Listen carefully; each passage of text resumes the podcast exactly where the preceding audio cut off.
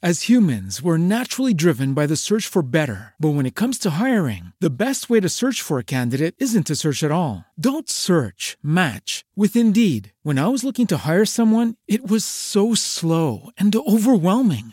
I wish I had used Indeed. If you need to hire, you need Indeed. Indeed is your matching and hiring platform, with over 350 million global monthly visitors according to Indeed data, and a matching engine that helps you find quality candidates fast. Ditch the busy work. Use Indeed for scheduling, screening, and messaging so you can connect with candidates faster. And Indeed doesn't just help you hire faster. 93% of employers agree Indeed delivers the highest quality matches compared to other job sites, according to a recent Indeed survey. And listeners of this show will get a $75 sponsored job credit to get your jobs more visibility at Indeed.com/podcast. That's Indeed.com/podcast. Terms and conditions apply.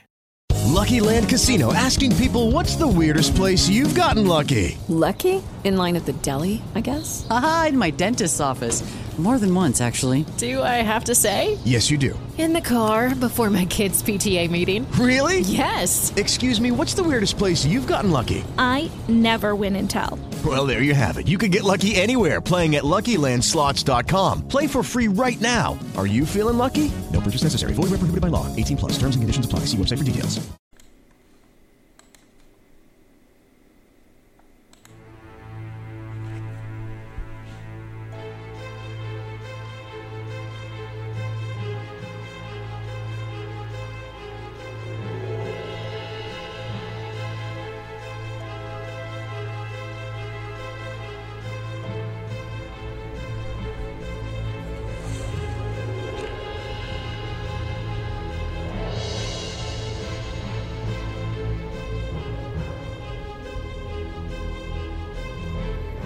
Una colonna che ci introdurrà all'interno dell'argomento di oggi.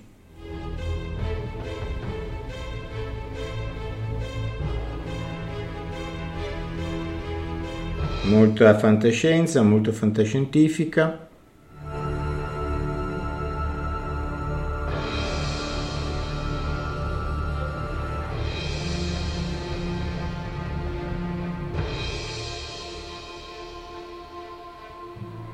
Una puntata podcast unificati .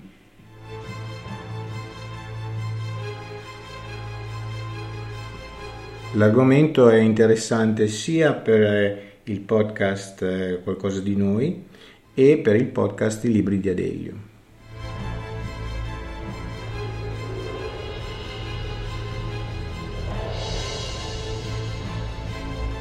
Pubblicherò questo podcast su entrambi le mie due sezioni, e se qualcuno avrà piacere di ascoltare anche l'altro sarà il benvenuto.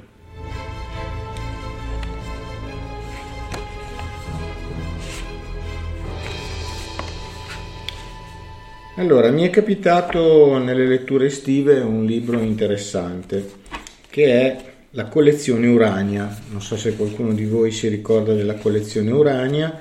E la collezione Urania erano praticamente delle raccolte di fantascienza, e all'interno di questo ho selezionato un brano che secondo me è molto attuale. Il titolo di questo racconto si chiama Problemi con l'acqua, e guarda caso è un problema che attualmente sta colpendo tutti noi con questa grandissima siccità. E innanzitutto è molto interessante l'introduzione, perché questa raccolta, che si intitola Isaac Asimov presenta le grandi storie della SF, è stata pubblicata nel 1939, e l'introduzione, sentite bene cosa dice proprio queste parole che mi hanno colpito particolarmente: nel mondo al di fuori della realtà il 1939 fu davvero un brutto anno. Il 28 marzo Madrid si arrese alle forze di Francisco Franco, terminando la guerra civile spagnola. Il 15 aprile il presidente Roosevelt chiese assicurazioni da Hitler e Mussolini che non avrebbe attaccato una lunga lista di nazioni. Hitler e Mussolini risposero che avrebbero preso in considerazione la richiesta. Il 4 maggio Molotov restituì Litvinov al Ministero degli Esteri sovietico, preparando la strada per il patto Hitler-Stalin di pochi mesi dopo. Il 22 maggio Hitler e Mussolini firmarono il patto d'acciaio. Il 1 settembre la Germania si staccò di conquistare senza far guerra e invase la Polonia, e racconta praticamente una serie di queste cose per quanto riguarda il mondo al di fuori della realtà. Poi dice: ma per il mondo reale il 1939 fu un anno ottimo e importante. Nel mondo reale fu tenuto a New York il primo congresso mondiale di fantascienza, mentre Sam Moskowitz e Don Wollheim gareggiarono per controllare il movimento. Nel mondo reale veniva pubblicata Unknown per fare compagnia ad Astounding, Starting Stones, Science Fiction, Fantastic Adventures, Future Fiction, eccetera eccetera. Perciò cosa è diventata? Il mondo della fantascienza è diventato il mondo reale. Il mondo reale invece è diventato il mondo della fantascienza, no? Perché effettivamente in quell'anno successero delle cose che possono essere chiamate fantascientifiche. Perché mi ha colpito questo racconto? Perché effettivamente mi ha fatto ragionare che nel 1939 avevano praticamente già considerato il fatto che potesse esserci un problema con l'acqua, e come l'hanno raccontato, perché le persone che scrivono di fantascienza sono persone che vanno al di là della realtà, no? Come è stata l'introduzione che è stata detta, no? E perciò vedono delle cose che gli altri non possono vedere, ma in effetti ancora adesso io vedo che è difficile percepire il problema dell'acqua quando praticamente apriamo i rubinetti e l'acqua continua a scendere, quando ci laviamo i denti e a questo punto vediamo l'acqua che scorre dal lavandino, quando abbiamo necessità di fare una doccia e apriamo e iniziamo a fare una doccia, ma anche quando, tanto per dire, laviamo i piatti e laviamo questi piatti e l'acqua continua a correre. Per non parlare poi di bisogni fisiologici. Sapete che ogni volta che andate in bagno e schiacciate il tasto della cassetta dell'acqua per lo scarico scarica 9 litri d'acqua, che ovviamente se uno ha dei determinati bisogni è necessario poter pulire ed evacuare in quel modo lì, ma tante volte l'acqua che noi premiamo per pulire il water non è molto più abbondante dell'acqua che abbiamo conferito per essere smaltita, ok? E vi leggo alcuni brani di questi problemi con l'acqua per farvi capire che cosa potrebbe succedere se noi ci trovassimo nella stessa situazione. Greenberg non si meritava ciò che gli stava intorno. Era il primo pescatore della stagione, il che gli garantiva un buon bottino.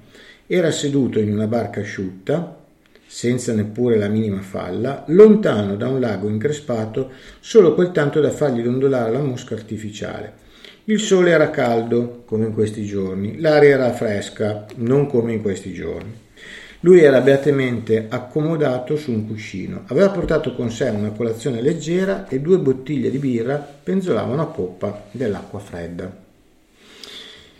Chiunque altro sarebbe stato sommerso dalla gioia di essere lì a pescare in una tale splendida giornata. Normalmente Greenberg stesso sarebbe stato rapito dall'estasi, invece anziché rilassarsi e aspettare che il pesce abboccasse, Greenberg era tormentato da dispiaceri. Basso, piuttosto rozzo, decisamente calvo, questo eminente e rispettabile uomo d'affari viveva una vita da zingaro. D'estate stava in un albergo che serviva anche da pensione a Rockaway. Gli inverni li passava in un albergo con pensione, anche questo in Florida, e in entrambi i posti gestiva un chiosco. Ormai da anni la pioggia era regolarmente caduta a ogni fine settimana e c'erano stati temporali e inondazioni il Decoration Day, il 4 di luglio, e il Labor Day. Non amava quello che faceva, ma era un modo per guadagnarsi la vita. Chiuse gli occhi e proruppe in lamenti. Se solo avesse avuto un figlio invece della sua Rosi, allora le cose sarebbero state del tutto diverse.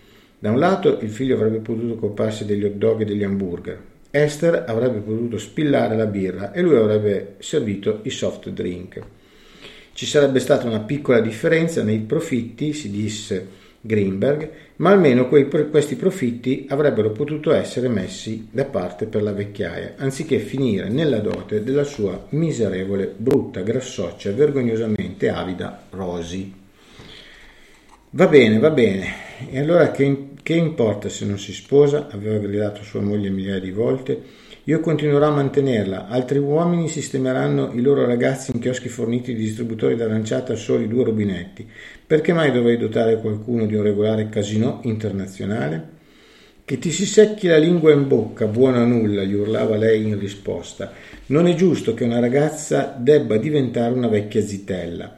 Anche se dovessimo finire all'ospizio, la mia Rosi avrà un marito. Ogni centesimo che non serve per vivere andrà nella sua dote. Detto fra me e voi, proprio come sta succedendo in questi giorni, nei giorni nostri. Greenberg non odiava la sua figlia, né la biasimava per le sue disgrazie. Per colpa sua, tuttavia, lui stava pescando con una canna spezzata in 2 che era stato costretto a rappezzare con lo scotch. Quella mattina sua moglie aveva aperto gli occhi e lo aveva visto preparare l'attrezzatura. Divenne ben sveglia in un baleno. «Avanti, dai!» strillò.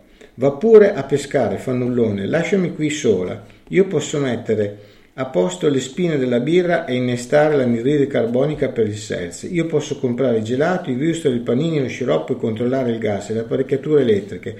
Va pure, va a pescare!» «Ho già ordinato tutto io», borbottò lui con fare conciliante. Oggi niente gas e apparecchi elettrici. Volevo andare a pesca, è la mia ultima possibilità. Domani si apre la stagione. Di la verità, Esther, potrò andare a pescare dopo l'apertura? Non mi importa niente di tutto questo. Sono o non sono tua moglie? E perché tu ordini le cose senza neppure chiedere? Eccetera, eccetera. E si allunga il racconto di questa diatriba tra marito e moglie. Però arrivo al punto più interessante, dove la canna si era incurvata pericolosamente, la fissò in qualche modo e alzò la posta a $5. Persino a questo prezzo sembrava impossibile. Sdraiò la canna nell'acqua parallela alla lenza per allentare lo sforzo. Era contento che nessuno lo stesse guardando. Il filo si rotolò senza incontrare resistenza. Ho forse preso, Dio non voglia, un'anguilla o qualcosa di proibito? Borbottò.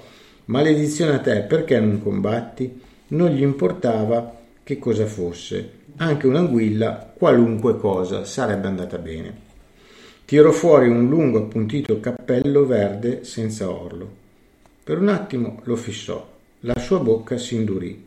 Poi ferocemente strappò il cappello dall'amo, lo gettò per terra e lo calpestò.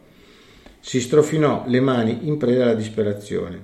Pesco tutto il giorno, si lamentò. $2 per il biglietto del treno, $1 per la barca, $0,25 per l'esca. La canna la devo comprare nuova. E poi ci sono i $5 per l'elemosina. E per che cosa? Per te, dannato cappello, per te. Una voce estremamente educata rimbalzò fuori dall'acqua e chiese gentilmente: «Potrei avere il mio cappello, per favore?» Greenberg alzò uno sguardo sdegnato e vide un omino avanzare verso di lui nell'acqua, nuotando vigorosamente. Le piccole braccia tenute incrociate con enorme dignità, le vaste orecchie sporgenti da una faccia aguzza che lo spingevano piuttosto rapidamente ed efficientemente. Attraversò lo specchio d'acqua con seria determinazione e, arrivato al parapetto di tribordo, fissò seriamente negli occhi Greenberg, mentre le sue stupefacenti orecchie lo mantenevano fermo. «Lei sta calpestando il mio cappello», rilevò con calma. Per Greenberg questo era assolutamente irrilevante. «È con le orecchie che nuota?» grignò con aria di superiorità. «Quanto è ridicolo!» «Come potrei nuotare diversamente?» chiese l'omino in tono cortese.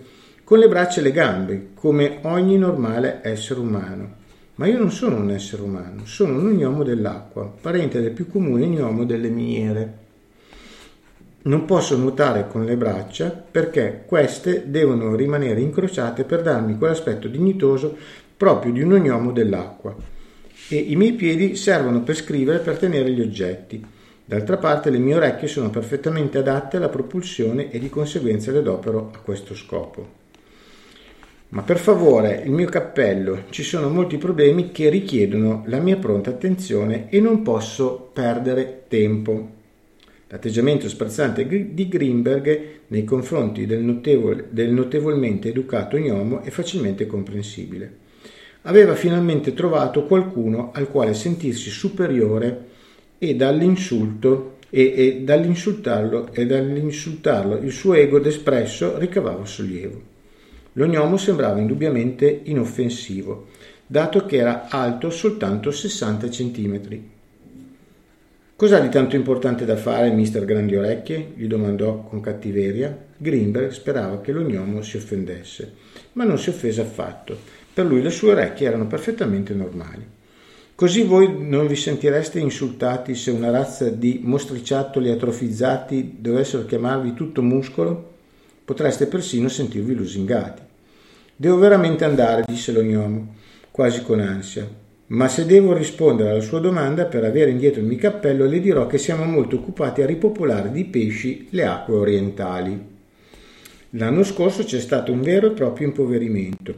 Il Ministero della Pesca sta in qualche modo collaborando con noi, ma naturalmente non possiamo contarci troppo.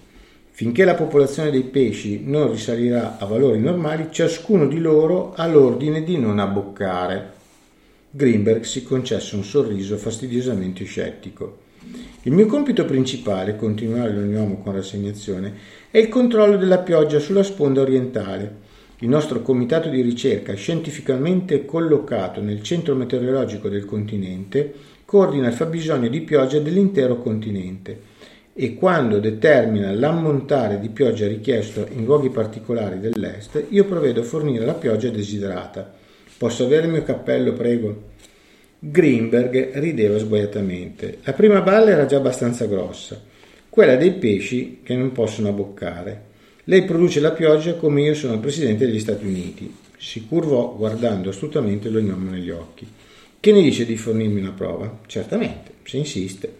Lo gnomo sollevò pazientemente il viso triangolare verso un'area del cielo particolarmente azzurra, un po' a lato di Greenberg. «Guardi quel pezzetto di cielo». Greenberg guardò in su con buon umore e continuò a sorridere apertamente anche quando una piccola nuvola nera si formò con rapidità nel pezzetto di cielo che era tanto azzurro. Poteva trattarsi di una coincidenza, ma poi innegabili goccioline di pioggia si misero a cadere in un raggio di circa 6 metri e il sorriso di Greenberg si raggrinzì e divenne acido. Fiammeggiò odio in direzione dell'ognomo, ormai tutto convinto. «Allora lei, quello sporco imbroglione che fa piovere tutti i fine settimana?»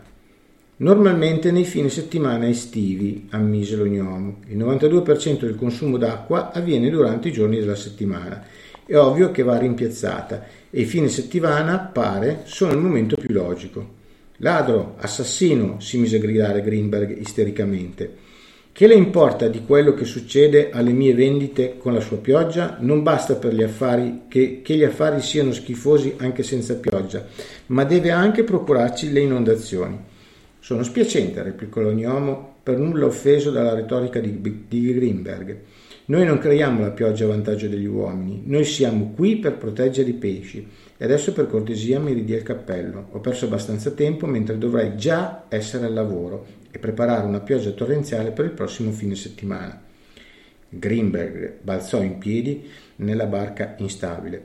«Pioggia per questo fine settimana, quando io potrei forse, tanto per cambiare, fare qualche buon guadagno. Non gliene importa un accidente se rovina gli affari, che una morte lenta e orribile colga lei e tutti i suoi pesci». E in un eccesso di furia strappò il cappello in 1000 pezzi, scaraventandolo addosso all'ognomo. «Mi spiace davvero che abbia fatto questo», disse l'omino con molta calma. mentre le sue grandi orecchie macinavano acqua senza aumento di velocità che denotasse ira. Noi del piccolo popolo non siamo soggetti colerici, tuttavia occasionalmente troviamo necessario imporre una disciplina a qualcuno di voi per mantenere la nostra dignità. Non sono un tipo dispettoso, ma visto che lei odia l'acqua e che vive nell'acqua, l'acqua e coloro che vivono in essa si terranno lontani da lei. E qua iniziate già a capire. Con le braccia sempre incrociate, in atteggiamento di grande dignità, il minuscolo gnomo sventolò le sue orecchie e le sue orecchione e sparì, eseguendo un perfetto tuffo. Greenberg guardò minacciosamente le onde che si disegnavano sull'acqua, sempre più grandi. Non aveva afferrato il senso delle ultime parole dello gnomo, con quella proscrizione. Non cercò neppure di interpretarle. Invece guardò con la coda dell'occhio, pieno di disgusto, il fantastico cerchio di pioggia che cadeva da un cielo perfettamente sereno. Alla fine lo gnomo dovette ricordarsene, perché un attimo dopo la pioggia cessò, proprio come chiudere un rubinetto, pensò Greenberg senza volerlo. Addio affari del fine settimana, grugnì. Se Esther scopre che ho avuto una discussione con il tipo che produce la pioggia, fece ancora un lancio di soppiatto sperando in un pesce. La lenza volò nell'acqua. Poi l'amo si inarcò verso l'alto, arrestandosi parecchi centimetri al di sopra della superficie e rimanendo là fermo e penzolante nell'aria, pur senza che nulla lo sostenesse. «Dannazione, vai giù in acqua!» esclamò Greenberg con cattiveria, roteò la canna avanti e indietro per cercare di tirare giù l'amo da quella ridicola levitazione. L'amo si rifiutò, borbottando qualche parola senza senso circa l'andarsi a fare impiccare piuttosto che cedere. Greenberg scagliò la sua inutile canna nell'acqua. Questa volta non fu sorpreso nel vederla sospesa mezz'aria sopra il lago. Si limitò a fissarla con occhi ardenti, le lanciò dietro i resti del cappello dell'ognomo e impugnò i remi. Ma quando cercò di affondarli per remare sino a terra, i remi non vollero toccare l'acqua, naturalmente. Svolazzarono invece liberi nell'aria e Greenberg cade a riverso nella barca. «Ai ai!» gracchiò. «Ecco dove cominciano i problemi». Si piegò su un fianco, come sospettava, la chiglia galleggiava ad una notevole distanza dalla superficie del lago. Remando nell'aria, si mosse con allucinante lentezza verso la spiaggia, a mo' di una macchina volante concepita nel Medioevo. La sua più grande preoccupazione era che nessuno lo vedesse in quella umiliante situazione. Giunto all'albergo, cercò di svignarsela in bagno, strisciando lungo la cucina. Sapeva che Esther lo aspettava per coprirlo di insulti, per essere andato a pescare il giorno prima dell'apertura, ma soprattutto il giorno stesso in cui un ragazzo per bene veniva per vedere Rosi. Se avesse potuto vestirsi in tutta fretta, probabilmente le avrebbe trovato meno da ridire. «Ah, eccoti qui, specie di buono niente!» Lui si congedò sui suoi passi. «Ma guardati!» strillò Ray. «Tutto lercio e puzzolente di pesce. Non ho preso niente, cara!» protestò timidamente. «Puzzi lo stesso, va a fare un bagno e che ti ci possa affogare. Vestiti in 2 minuti e anche meno, e poi cerca di intrattenere il ragazzo quando arriva. Svegliati!»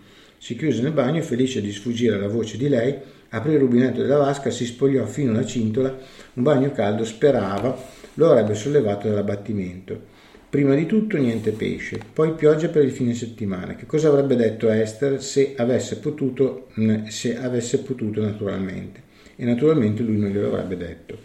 «Cacciarmi in una vita intera di maledizioni», ghigna fra sé e sé, e ride infilò una lama nuova del rasoio, aprì il tubetto della crema da barba e si ammirò con una certa obiettività nello specchio. La caratteristica dominante della morbida faccia rotondetta che ricambiò il suo sguardo era la barba colta e ispida, ma cercò di fare la mascella volitiva e di caricare di minaccia gli occhi. Sembrava davvero fiero e indomabile. Così, sfortunatamente, Esther non lo vedeva mai in quell'espressione e in lui naturale, perché in tal caso avrebbe assunto un tono più tenero. «Hermann Greenberg non si arrende mai», sussurrò, tra le labbra strette in una smorfia selvaggia. Pioggia nei fine settimana, ma niente pesci, tutto ciò che vuole, me ne infischio, ma credete a me, prima che io vada da lui, sarà lui a venire a strisciarmi i piedi. Gradualmente si rese conto che il pennello da barba non stava inumidendosi. Quando abbassò lo sguardo e vide che l'acqua si divideva in due rivoletti intorno al pennello, l'espressione volitiva si attenuò alquanto e il nostro amico cadde in un'ansia disperata. Cercò di intrappolare l'acqua prendendola con le mani a coppa, strisciandole addosso da dietro, ma come se fosse un animale timido, muovendo il pennello come una pala, ma l'acqua si suddivideva e correva lontano dal suo tocco. Poi schiacciò il palmo della mano contro il rubinetto, sconfitto udì un gorgoglio del tubo allontanarsi fino all'acquedotto. Che cosa faccio adesso? Gemette. Ma che cosa mi farà Esther se non mi rado? Ma come radarmi? Non posso farlo senza acqua. Il racconto continua. E pensate che questo signore non poteva neanche bere l'acqua, perché se gli versavano l'acqua nel bicchiere, l'acqua non ci stava. Vi anticipo, per un piccolo stratagemma, poi dopo, perché gli gnomi che governavano questo lago praticamente non potevano avvicinarsi all'alcol, allora un suo aiutante gli disse di bere la birra, perciò quest'uomo continuava a dissetarsi bevendo birra. Questo dovrebbe farvi capire a tutte le difficoltà che questo Greenberg si è trovato nella situazione in cui la maledizione dell'ognomo lo aveva allontanato dall'acqua. Voi pensate come vi troverete voi quando non ci sarà più l'acqua. Vi troverete come Greenberg, che non potrà farsi la barba, che non potrà lavarsi, che non potrà bere, ma dovrà bersi la birra, perché magari nella birra c'è l'alcol e a questo punto, essendo un prodotto lavorato, ci sarà forse più facilità di reperirlo sul mercato rispetto al prodotto naturale che sgorga dal lavandino. Non pensate che questo racconto possa essere fantascientifico. Ora come ora è veramente reale. È stato scritto nel 1939, quasi 100 anni fa. Però pensate a cosa potrebbe essere la vostra vita senza l'acqua. Vi ringrazio. Alla prossima.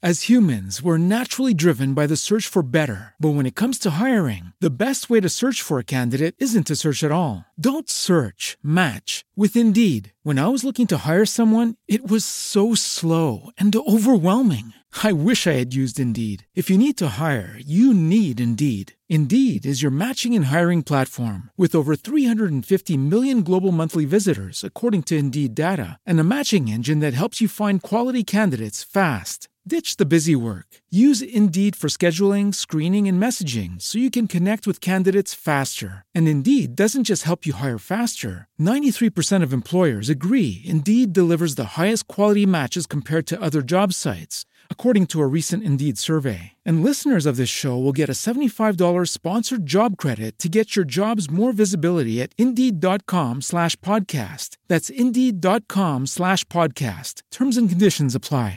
It is Ryan here, and I have a question for you. What do you do when you win? Like, are you a fist pumper? A woohooer, a hand clapper, a high fiver. I kind of like the high five, but if you want to hone in on those winning moves, check out Chumba Casino. At chumbacasino.com, choose from hundreds of social casino style games for your chance to redeem serious cash prizes. There are new game releases weekly, plus free daily bonuses. So don't wait. Start having the most fun ever at chumbacasino.com. No purchase necessary. VGW Group. Void where prohibited by law. See terms and conditions. 18+.